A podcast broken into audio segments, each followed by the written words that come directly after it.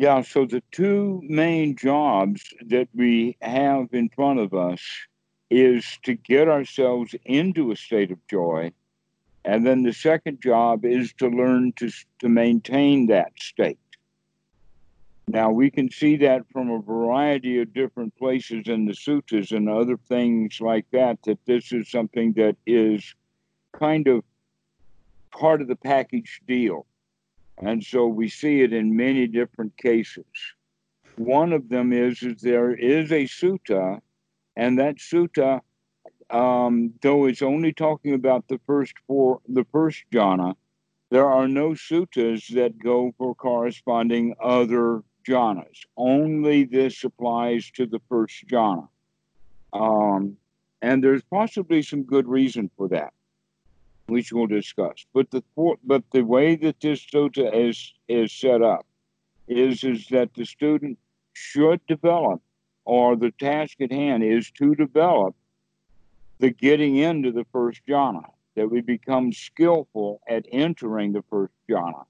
So rather than having it once now and once next week or whatever, we're actually developing the skill to get into the jhana.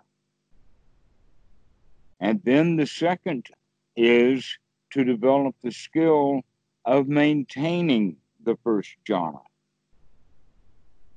And then the third skill, which needs a lot of discussion, is to be able to skillfully leave the first jhana.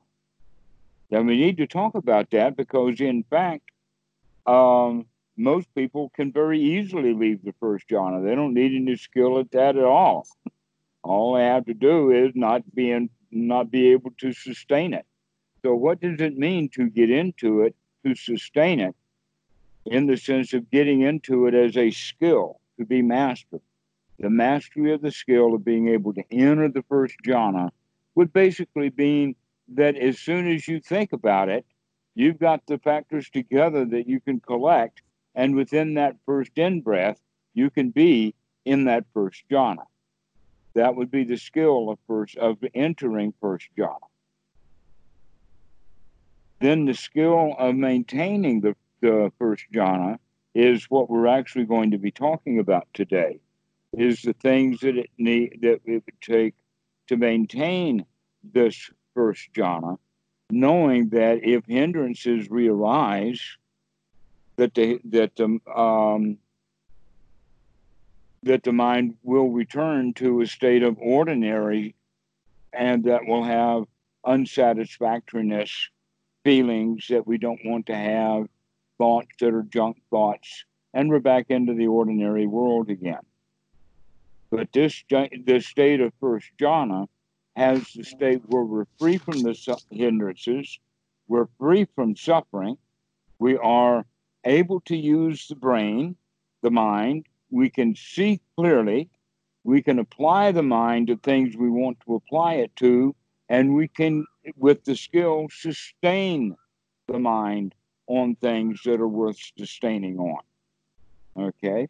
So, what then would be the skill of coming out of the first jhana could only be the skill of entering the second jhana. And in fact, there's an actual procedure that can be done to do that. But that in fact, the, the quality of the work that we're going to sustain that first jhana are the very skills that we will need then to enter into the second jhana in the following way. This is all mostly about thought, but it's not just thought, it also has feeling thought uh, combination together. But when we use the word thought, we're talking about basically any activities of the mind that are associated with thoughts and feelings that are not first jhana kind of thoughts and feelings. They're ordinary thoughts and feelings. Ordinary feelings like anger, sadness, fear, guilt, dissatisfaction, to where the thoughts that would be associated with freedom and also first jhana would be the thoughts of satisfaction, of uh, uh, safety, security, comfort, the state of liking it, the state of being free from suffering. So, this state of first jhana is, in fact, something useful and valuable and wholesome. And we should develop getting into this state, and we should develop being able to maintain it, which actually means that we're beginning to develop the ability to control what the mind is doing. So it basically is a follow on. If if if we are very excellent in getting into first jhana, then maintaining the first jhana is is very much like just getting into it and back in it and back in it and back in it. Okay. It's about the same thing, but it has this quality of being able to keep the mind on something, to focus it. Now, I'm very reluctant to use the word concentration here because that's going to take all of the meditators who think they know what they're doing right down their own rabbit hole. Because we're not trying to develop concentration, we're trying to develop consistency at not getting lost. Okay, and where are we going to get lost? Back into the hindrances, lost out of the present moment. So we're basically going to be developing the skill that we need to keep the mind focused on being in the present moment, being here now. Another way of thinking about this or talking about it would be that we're only going to allow wholesome thoughts into the mind and not allow unwholesome thoughts to come in. Or if they do come in, we catch them quick and throw them right back out again. What are unwholesome thoughts? The kind of thoughts that will take us out of our state of satisfaction, a la hindrances. And what are the thoughts that we are going to allow? The wholesome thoughts are the kind of thoughts that will keep us in the state of satisfaction. And it's that simple. But wow, is it profound because now, for the first time in our lives, we're actually systematically taking control and deciding what kind of thoughts we're going to think.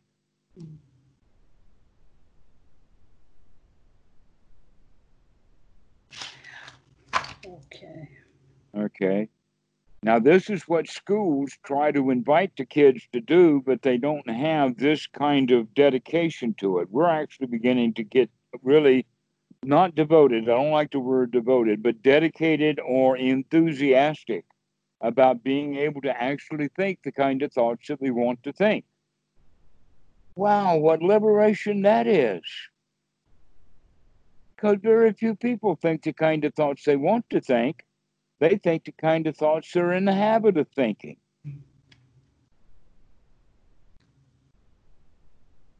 But now we decide, no, I don't have to think what I've been thinking. I can think of something new now, something worthwhile, something that's worth keeping in mind.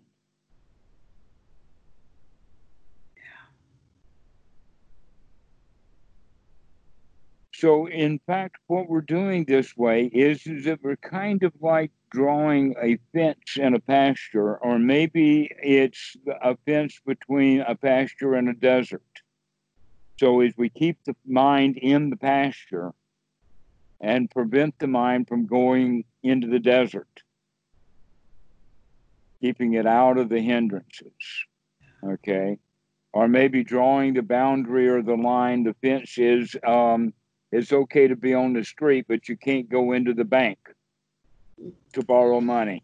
Okay, no, no, no debtedness. Okay, so mm. we begin to set boundaries within the mind about what we're going to allow thoughts to be there. Okay. This means that we got to start being on guard. This is the quality of applied and sustained thought: is that we can be on guard.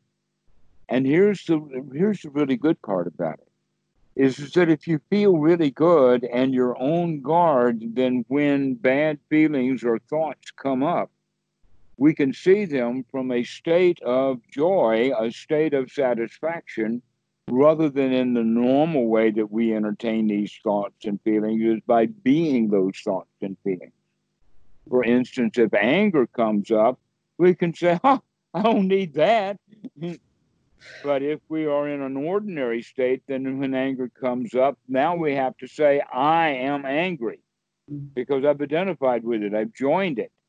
But now that we have separated ourselves from all of those feelings, whenever one of them arises, it always arises from something that's on the basically the outside rather than from the inside. Yeah. And what I mean by that is, is that this feeling that arises is not me. Not I. I am not those those thoughts. I am not those feelings. I just merely see them arise. As we continue to practice with this and get good at it, what we do in then we begin to close down the mind. In other words, what we do, not close it down into, uh, let me rephrase that completely. We're not closing down the mind, we're setting tighter boundaries of where we're going to allow the mind to go. We're going to start restricting it. In the beginning, we restricted from just between the wholesome and the unwholesome, but later we're going to start restricting it further and further down to where an example would be a particular chant that the monks would say, or maybe even a, a song that you sing. And you keep repeating that song over and over and over and over again because that gets the mind really focused right down into there. This is a very valuable technique that the monks use that they chant and then they sit in meditation together because that chanting really gets the mind focused. The only thing the mind is thinking about is saying the words of that chant. Okay. Another way of looking at that would then be like counting the breath which was what Uri and I were talking about uh, when, as you were first calling, that he was mixing too many techniques. Because the counting of the breath means now we've gotten the mind down really, really focused. So that the only words that we allow are, are words that are um, single digit numbers. That's the only words we allow in the mind. One, two, okay? We can then hone it down even further to where there's only two words that we allow in the mind one word on the in breath and one word on the out breath. So there's a very long boo do with boo on the in breath and do on the out breath. If we can get the mind now so focused that we can get it down to just two words, then maybe we got a chance of getting it down even further to where at the end of that out breath, at the end of that dough, we don't take a new in breath and we don't start thinking. We just leave it empty, a void mind. We can control that void mind. That is the second jhana. But we're in that state on a regular basis. Bhikkhu Buddhadasa says if we didn't have void mind on a regular basis, that the human being would burn up. And I know some people who do. They mm-hmm. just cannot give themselves a little nibbana. They cannot take a rest. Okay. But here we can actually develop it. Mm, mm. But when now we leave that state and when we start talking, the way to do it skillfully is now to come back into first jhana as opposed to fall all the way out. Okay. This hmm. is what then leads us to a deeper understanding of what it means by the middle path. Oh. Because if we see, if we see the middle path in its ordinary form, we think that everything is a middle path. And in fact, there's right because there's always a middle path between two extremes. Mm-hmm. Yeah. But now we have to define well, if this is a middle path, what are the extremes that we are? Because the extremes is what defines where the middle path is. Yeah.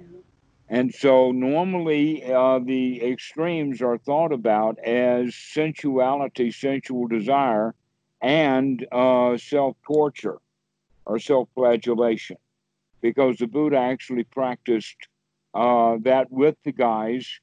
Uh, he had five five friends that went around with him wherever he went when until um, uh, that time when he got so thin from not eating that he fell into the creek and then had the realization that, hey, he doesn't even have the strength to get up out of this creek. How is he going to be uh, strong enough to rid his life of dukkha?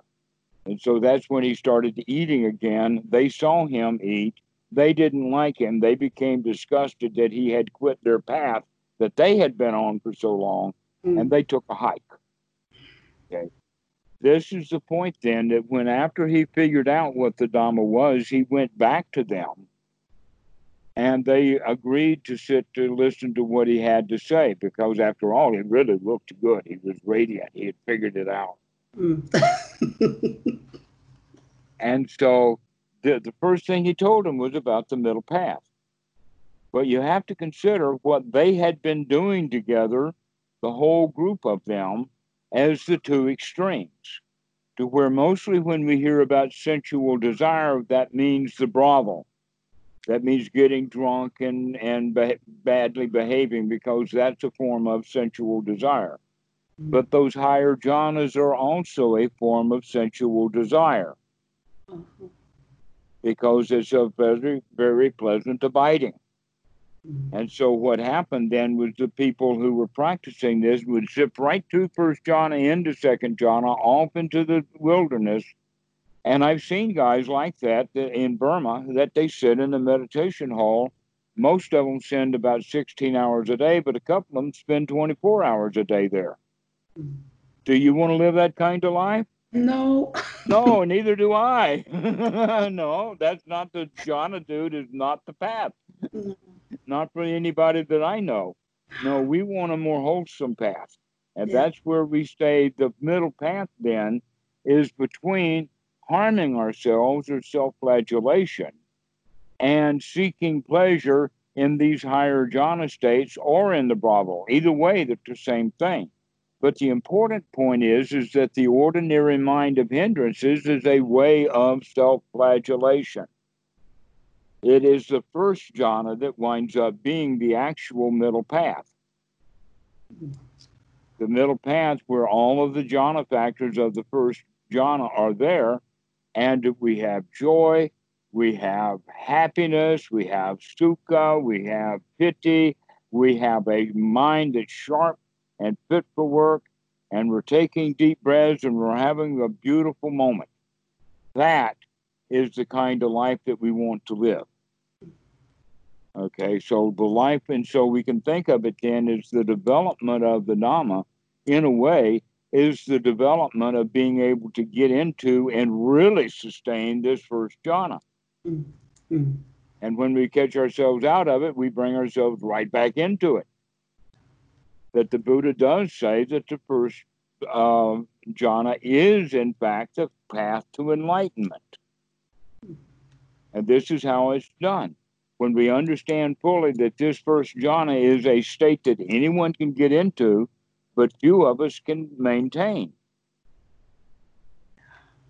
So, to go back over it now, even more so, we've got to figure out how to maintain this state is by being on guard to make sure that we know what we're thinking.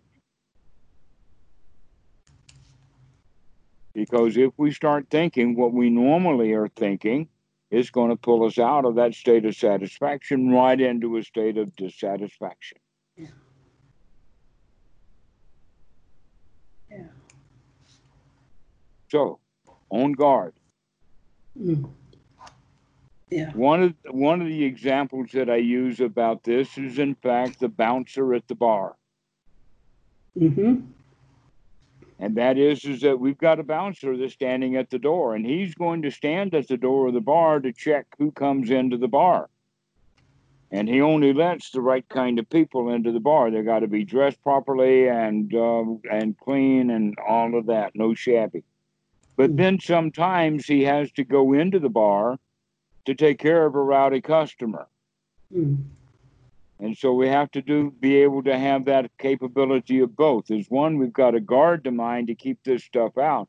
But then when we find it has already invaded the mind, we got to catch it quick and throw it out. Yeah. Now, that can be either a thought or a feeling. And in fact, if you look at the, the, the details of the hindrances, you can see that they're both. They are both thoughts and feelings. So, any kind of feeling that is a restlessness or an agitation, that's kind of a feeling. Mm. But um, uh, random thoughts or what we call junk thoughts, or just letting the mind wander around, is sure to conjure up bad feelings. We're most likely to run into problems that need to be solved. And there we are, dissatisfied. Now we've got a problem to solve. Yeah. And funny, it's almost like a catch 22 with humans. We've gotten so much into the habit. You see, originally it looked like that the human being was best designed, the brain was best designed for pattern matching. And we're very, very good at pattern matching. We can see things. I'm talking about the way that the human frontal cortex operates. At our best, we're mm. really excellent pattern matching. Mm. Okay, we're really, really good at pattern matching we're not very good at seeing the truth. We have to be able to put a whole lot of pattern. Uh, we have to be able to connect a whole lot of dots and see a whole lot of patterns before the truth emerges, and that's generally too much for the poor human brain. now, it, I couldn't hear the the it froze. The can you say that again? I couldn't hear. Yes, it. I okay. I said that the human brain is um, pattern matching or Yeah. connecting the dots. Mm, But and we're very good at that, but we're not very good at seeing the truth because that requires more pattern matching that we're quite capable of. It takes a lot of pattern matching to be able to really connect the dots to the point that we can see how things really are. Yeah. Yeah, Mm. it's hard to do, but it and it takes a lot of investigation, a lot of putting the dots together. But the point that I was about to make is is that there is another function that the humans have given themselves, and that is we become problem solving machines. Mm, mm, yeah. And, but yet, generally, if a if a person has turned has turned himself into a problem solving machine, then if he has no problems to solve, then his identity is lost. Yeah. Who am I? Therefore, I've really got a problem now if I don't have any problems to solve. So let me go create some problems Mhm. to solve. Mm. And then I have an identity again. Now I I'm know kind who of I am. relieved. I, I'm so fed up with that problem solving, so I don't really want to. Especially when we recognize that almost all the problems that we've ever solved were manufactured and unnecessary to solve. They were not. yes. So if we can come back then to being uh, just merely uh, a dot connector in the sense of just investigating, just investigating. That's what right view is all about. Is just keeping investigating, keep looking, keep noticing that uh, we can stay out of that problem solving. In fact, we can begin to see that we don't need to solve any problems. There really is no place much to go. When we're really satisfied, when we're unsatisfied, now we got things to do, we got places to go, we got people to meet, we got the deals to run, we got lies to tell, we got bad actions to perform. because we think that there's, there's a problem to be solved, when in fact we got no problems. We got none. Mm. And so that's the Zen side of the story. Mhm. And so by recognizing over and over and over again, we got no problems, that this is good enough. We can maintain that first jhana. As soon as we give ourselves a problem to solve, we pulled ourselves back into the ordinary world of problem solving. So be very careful about problems that arise, Yeah. things to do. Mm. Have a to do list that is absolutely empty and you've lost the pencil. Mm.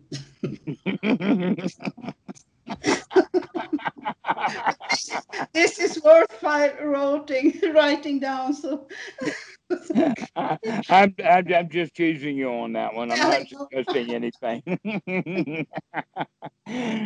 but basically, that's how we begin to live our life: is no appointments, no uh, duties.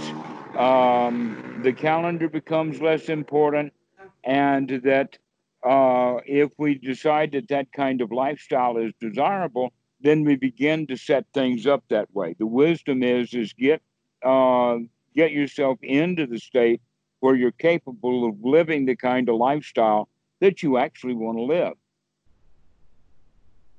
I've been trying to do that for many years. I don't have much around actually, as little as possible. Yeah. Mm-hmm. But some things I have to have, but yeah. The less we own, the less we are in debt. Yeah, yeah exactly. I, I think I, yeah, I never was much of a materialistic person anyway, so um, that's not the a big problem. There are other other prob. There have been other problems. Yeah. well, I look at your house and you look like you're in a mansion to me. this, this is a, a, a, rental apartment, so it, no, it's a very cheap place. well, I do not suggest that you trash the place just to make it look rustic. it looks quite beautiful. But in any case, uh, the whole idea then is to to want little, to be satisfied with little, mm and that's that's got some catch 22s to it. I every time that i think about that term satisfied with little i come across uh, one of my uh, actually he's a dear friend of mine and uh, uh a very good dhamma teacher uh, an excellent monk of 27 years but he wants too little. Oh yeah. Uh, which means that he rejects my gifts, and I don't like that a little bit. I wanted, I, I wanted to be kind enough to accept my gifts. Mm, yeah. But I think he knows that if uh, if he takes one, he'll get dumped. I'll just throw it, you know. but anyway, that's how monks have the idea is is that they're they're uh, they don't want to be a burden on the lay people. Mm-hmm. And so they want to be satisfied with very, very little. Yeah. But we can have that kind of mentality within the lay community also, becoming satisfied with, with little, that we don't have to have a big fancy house to be satisfied. And in fact, as far as I know, everybody who's got a big fancy house is not satisfied. They want a bigger, fancier house. Yeah. So learning to be really satisfied with what we have is a major part of the teaching of the Buddha and that's also um, part of what we call the four requisites. Mm. Hmm Now, if you do a retreat at Wat Suan Mokkh, part of those four requisites is a poem that they re- that the students read all together. In fact, it's on a little piece of paper about mindfulness of eating. And so, mindfulness of eating, or being able to be satisfied with just just enough to eat, and be satisfied with just enough clothing. A pair of pants will do. I'm not sure about a shirt. Depends upon your weather.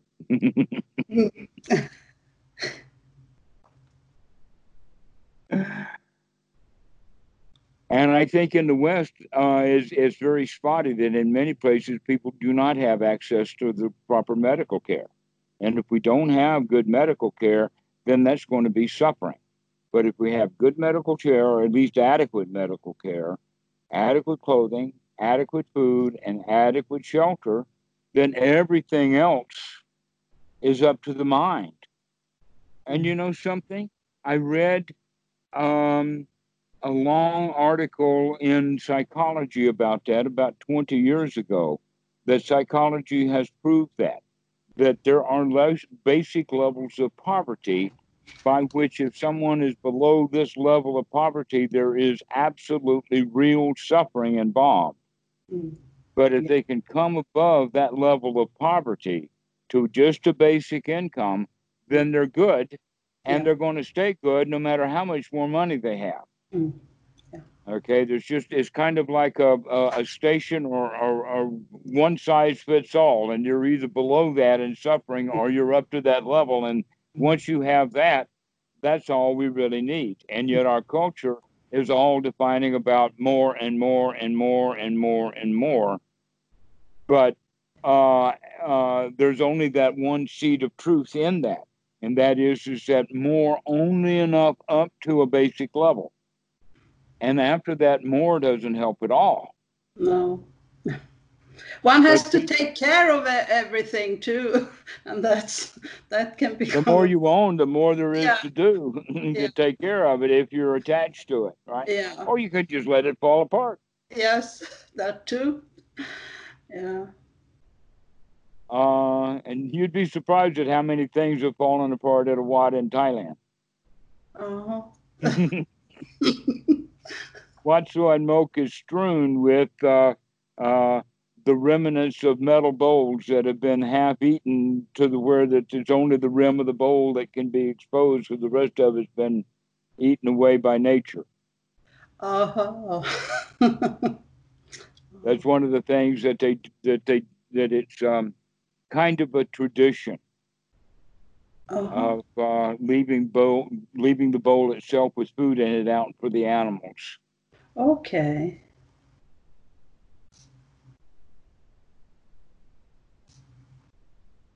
So once we get to that level of basic physical needs that we have to get met, after mm-hmm. that, we don't need to do anything. Mm-hmm. But for some reason, our society doesn't allow that. Mm-hmm. Maybe because the rents are too high. Yeah or maybe it's because the people are expecting that they have to pay a whole lot of rent. Yeah. Yeah. Mm. Um, but cheap housing is an issue that needs to be addressed, especially in the United States, by the government. But the uh-huh. people who themselves that ha- don't have adequate housing could band together and do a whole lot of good things, mm. but they don't but we do need to have uh, at least up to a level of decent housing. Mm. Which for me in Thailand here, a porch will do. yeah. Does get cold. Sometimes I have to go in the house when the uh, uh, when it's very very hard wind blowing rain. Mm. Which was just yesterday. We had a really big one. Uh huh. So, um, once we get this state this state of uh, everything that needs to be done has been done mm-hmm. uh, on that physical level mm-hmm. is then there's nothing left to do except to get the mind straightened out yeah and there's nothing really left to do after that now we can enjoy our life mm-hmm because our, our needs are little, our wants are few, and our burden is really easy. Yeah. and so, this is the main reason then why we want to be able to sustain that state of joy, to mm. sustain that state of uh, satisfaction.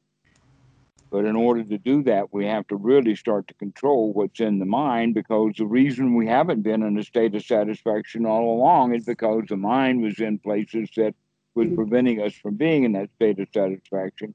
Don't do that anymore. Don't go into the past. Stay in the present moment. Yeah. Don't go into the future wanting things because wanting something you don't have is suffering. That is not the, the goal. And yet, so many people, that's a very interesting thing. So many Westerners, they want enlightenment. Wanting something you don't have is suffering. So they're actually adding to their misery by wanting something that maybe last year they didn't even know about. Mm. And now they want it and they want it and they want it to where really the point is is that see that wanting right now mm. and stop wanting anything right now. Mm. To become satisfied right now and then stay satisfied right now. Mm. Yeah.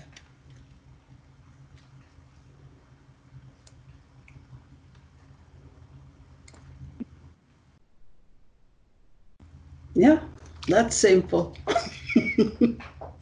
it's actually a simple practice. Yeah, but not very easy sometimes. Actually, it is each time we do it. The yes. only time when it's hard is when we have forgotten to do it. Yes, exactly. Yeah. it's not hard. yeah. It's hard when we're scolding ourselves. You should have done that already. Mm. It's okay you're doing it now, but you should have been already doing this, you know. Could could it be seen as some kind of investigation to realize the hindrances? To find out that this is a hindrance I've been having for a very long time and then to be able to let it go. Yes, but I would not think that if you're in that state of satisfaction, that you've already found that hindrance and thrown it out, and you're now in that state of real satisfaction. So if it comes back again, you're going to say, "Out you go!" You're not even going to get in. Yeah, but but that's one thing I, I discovered this. It was a, a big thing to see for me. I didn't see it as a hindrance in that way before. Mm-hmm. And now I could see it's been a main one for me because it, it was kind of subtle uh, to discover in a way as a hindrance. Uh, so I think, yeah, that, that makes sense. Mm. Yeah. Okay. So yeah. now, but now that now that you've identified that, mm. congratulations that's exactly what the Buddha teaches, and I'll um, uh, share that with you, even though it's a bit in retrospect. But he uses the analogy of a of, of an elephant mm-hmm. that is tied up uh, by vines and ropes and whatever they had 2,500 years ago, and that he would be tied up to normally um, a stake, a big, like almost a tree trunk size stake uh, uh, pounded into the ground. And yet, that elephant, especially the bigger and, and uh, more adult the elephant is, the more likely he's going to tug. They also, by the way, they, they bound him by the, the left hind leg, the left one, because the right one is normally stronger. So now the elephant is standing on three legs, swinging that left leg back and forth and back and forth and back and forth until he uh, pulls that stake out of the ground or breaks the rope. Mm. And hmm. now off he goes. But guess what? The mahout, the, the, the trainers know right where he's going. Yeah. He goes home. And they grab him again and they bring him back and they stick him out again. And after five or ten, twenty times, he keeps getting free and he gets caught again. He stops trying to escape. Mm. The same thing happens with our mind in many respects. One is is that when the mind does escape, it tends to have favorite places it goes to.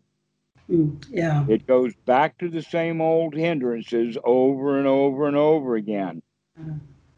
And so you can begin to catch that. You can be, aha, I see, I've been there before. Mm-hmm. Aha, I see you. I've been seeing where you keep going. Mm-hmm. Okay, so the repetitive quality of the mind, we begin to figure that out. We begin to see that these hindrances run in circles. So, would you say that uh, hindrances? I, have discovered many of them, and I think I've been able to let them go too. But would you say that the hindrances one discovers later would be the most, uh, those who are most buried in a way, or? Uh, yes, that's true. And we can, can still continue to talk of them as hindrances, even though the practitioner has gained great skill. Mm. For instance, uh, when uh, anger or ill will is known as uh, generally the fifth fetter mm-hmm. and that is generally di- uh, difficult for people to deal with. And when it arises, it always arises as a hindrance. Of course, that's exactly what we would think of it arising as. And when it's there, is a hindrance, but it's got deeper roots. And the deeper root for that uh, that hindrance that arises in the moment is what we call the fetter of ill will, okay. and that we can catch that anger over and over and over again, like catching that elephant. And eventually, the elephant will no longer try to escape. Or, in fact, the way to think about it is, is that the anger the anger will always be there, but it, it will eventually get really easy to catch it. Okay. It'll get really easy to catch that anger when it comes up. Yeah. And then eventually you'll say, you know, it's been months since I've been angry.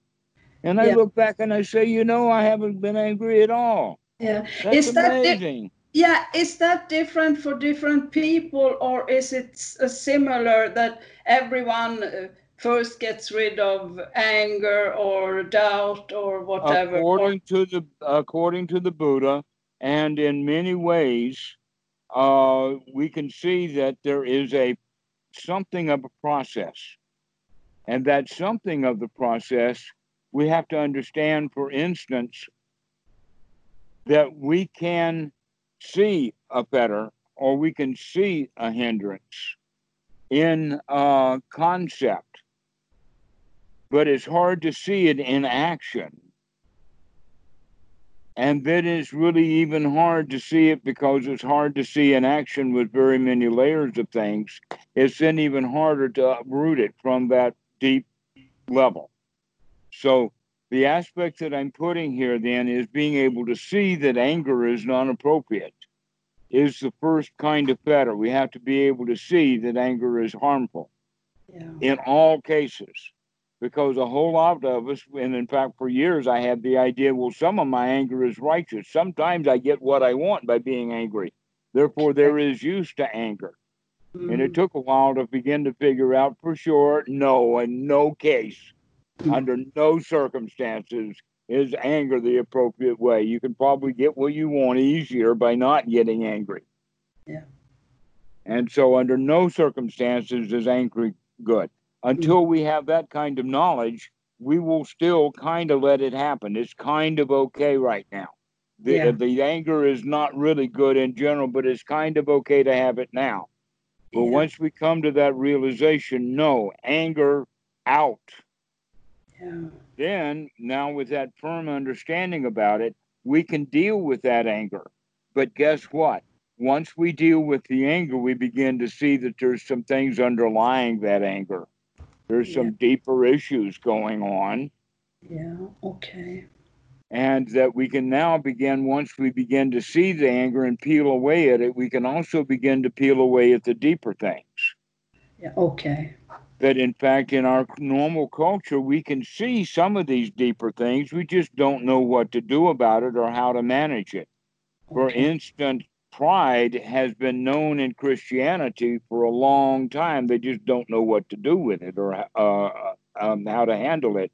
And so they have the idea that hum- humility and humbleness is the antidote for pride.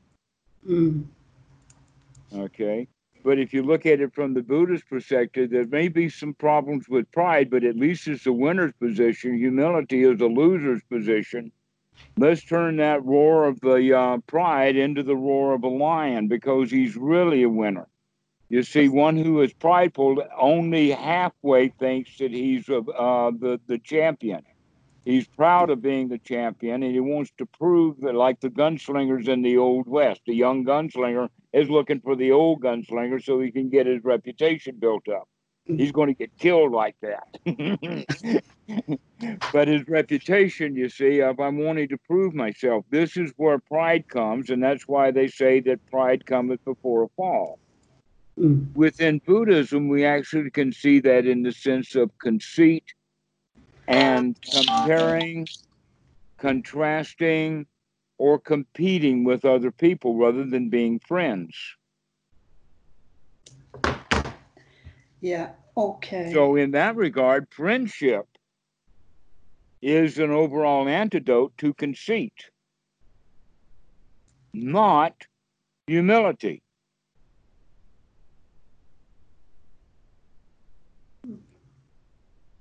because humility still has the quality of one up and one down. Mm. But when we come out of the conceit that we have of the I am, which is a very deeply buried thing, it comes, it springs basically right out of the uh, self preservation instinct. And it is founded in fear. But when we are completely fearless and we have no fear, then there's no reason to have any feelings of competition towards our fellow men. They're all friends now.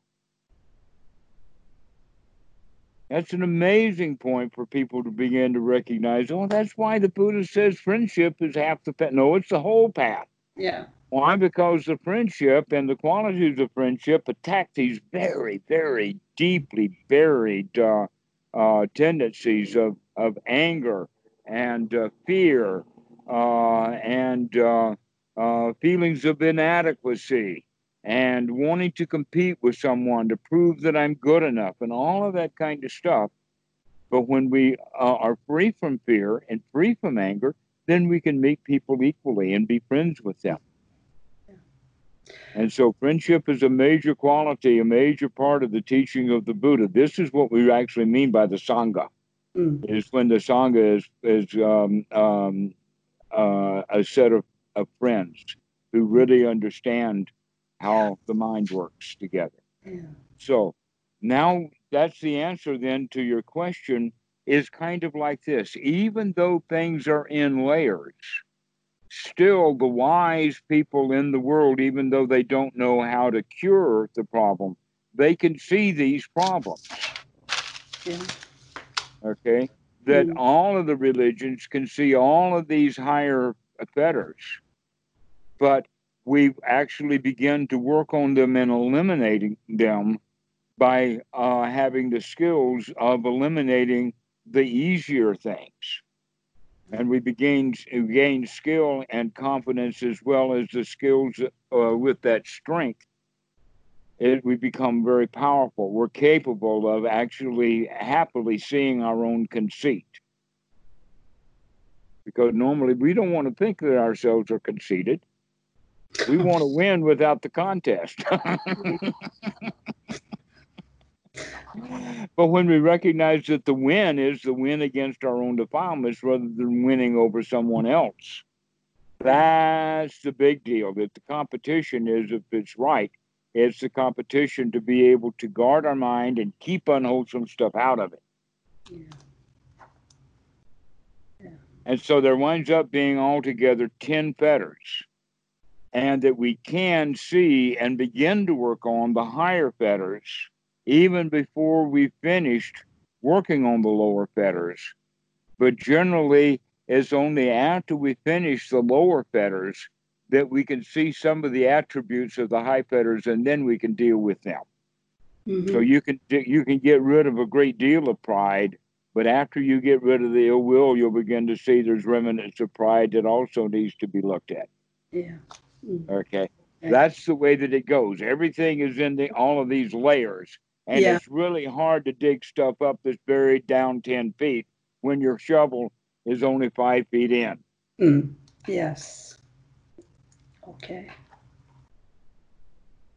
Mm. But these things are known about. Humanity knows the problems that need to be solved. Mm. Every religion has a very firm handle on exactly what needs to be done they just don't have a firm handle on how to do it. Only the practice yeah. of the Buddha has that part yes. of the stuff, yeah. of the issue solved. Mm. Everybody now, else is looking for magical solutions to real problems. Yeah. Now I see I see this teaching you have given. it's so wonderful to experience because that's the missing piece for me. It's really puts things into place. And i can see the context everything you're saying now it, it, just makes sense of of what i've been wondering about wondering about because it was this thing the the practice thing the core thing that you talk about. That's it. And uh, yeah so so uh, it, it's um, it goes really deep for me to find out about this. So all the way to the core. This is this is down at the bottom of that stuff, and it's all instinctual down at that level. Yes. But that does not mean that we have to run be have our lives run by those instincts, but by understanding them and seeing directly what they're doing, we can can take control over them. Yes, uh, in a way, I've been doing it, but I didn't know what I I did I was doing before. Uh, I did it, but uh, well, I didn't get it like this.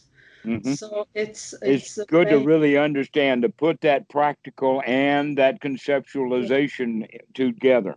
And yes. so I can add that conceptualization to it, but I really wish I could give you the actual experience of it. But mm-hmm. since you've already gotten that kind of on your own already, that's the intention. So now you've got them both together. That's yes. what makes the teaching really solid. Mm-hmm. Is mm. when we when our experience absolutely spot on matches the yes. actual teachings of the Buddha. Then we say, yeah. wow, that, got it. Yes. it's kind of amazing. It's so amazing. Uh, yeah. And it's enough, even that, even if I'm going to, well, I am going to keep doing it because of this. Uh, it kind of it's so inspiring and it's so I want to know more. But the, at the same time, there's no I have to do it. It's just uh, you're it's eager. Just, you're, yeah. Yeah, that's yeah. it. That's that's yes. the word that the Buddha actually uses. That we uh-huh. become uh, eager for the Dhamma. Yeah. That's that's the, the whole point of becoming uh, stream entry. Uh-huh. The whole point of stream entry is is that we are now uh, choosing this is going to be the stream that I'm going to live in. This is my life. Okay. Hmm. Except we find out it's not a stream at all. it's a real gusher. it is a tsunami. yeah. It, it's a flood yeah. reality is like that. It's a flood. So, um, but as we step uh, with enthusiasm, we put our toe in and then our ankle, and then we continue to go in. And that enthusiasm is what takes us into it. Is yeah. oh, I like this. I want more. Yes. Yeah. Become eager. Yeah. I remember I, I kind of had that when I started meditation a long time ago, but then it, it became more of a should and I forced myself and then I stopped. So I've been doing it now and then, but I, I didn't really get it. And uh, now I, I, I just do it and I keep doing it even if I'm not sitting down to do it. I, I as soon as I remember and it's always there and it exactly. I can see wow, this, this what... works that really shows that the skills are being developed. You're developing that skill. That's uh, why right effort turns into into an energy. Mm-hmm. It just okay. the skill is there now. In the beginning, it's a lot of effort, but after you develop that skill of putting in the effort, it becomes easy. You become used to it. Yeah. Yes yeah. and it's it's kind of I'm I'm it's kind of, I don't know about this word but but it's kind of mind blowing in a way. It's like wow uh, how how can this be? It's I'm very amazed about the whole thing how, how it how we lose it, language. Yeah. We don't have the right language and so we use strange language like amazed yes. I'm not amazed. No. I'm not amazed no, I'm not in a maze. I'm not lost in a maze no, no. And I'm not blown away. I mean, here no. I am. The wind is not blowing. I'm not blown away. But so we don't have the kind of language that, and it's all almost a, uh, an, uh, how to say, an emotional language that we're trying to convey. Hmm. And if it could be properly put into words, it would be ah.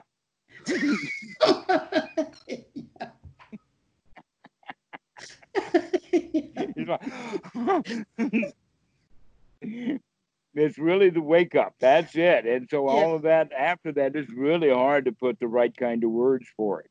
Yeah. But but uh, this is actually kind of what we mean by the word insight. When we use the word insight, mm-hmm. uh, it doesn't have the power, that what we're talking about has. The power is is that it it even if I say it grabs you, it doesn't actually grab you. it no. doesn't have the power to grab you.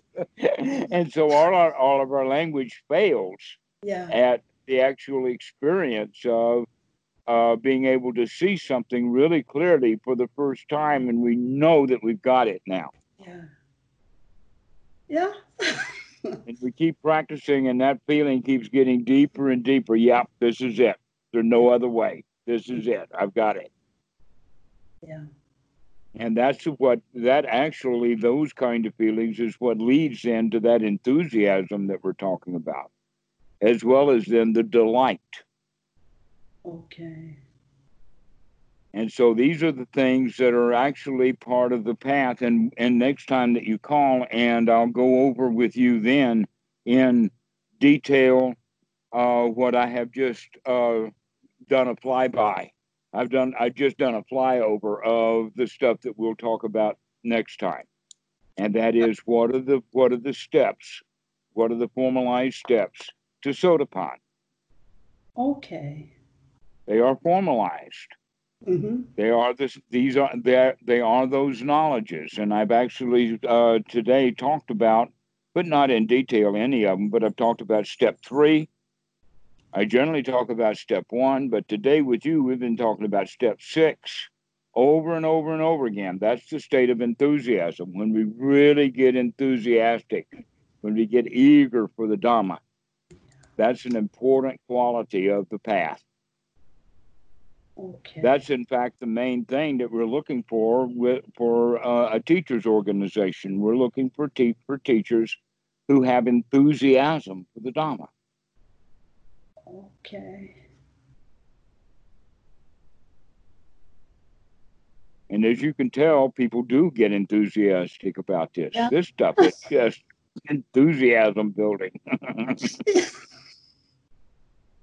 yes. All right, well, let's finish this off here and we'll go next time into a little bit deeper because we talked a bit about the fetters today. And so we need to actually get a more formalized method of what the, the events are in, mm. this, in this path. Yeah. Thank you so very much. It's, yeah, I don't know how to thank you, but it's, yeah. I know exactly how you feel because I feel that way towards Bhikkhu Buddhadasa and uh-huh. towards Ajahn Po. Yeah, yeah. Very it's, grateful. Yeah, yes. really, thank you. okay, Agnes, we'll see you later. Yeah, bye bye.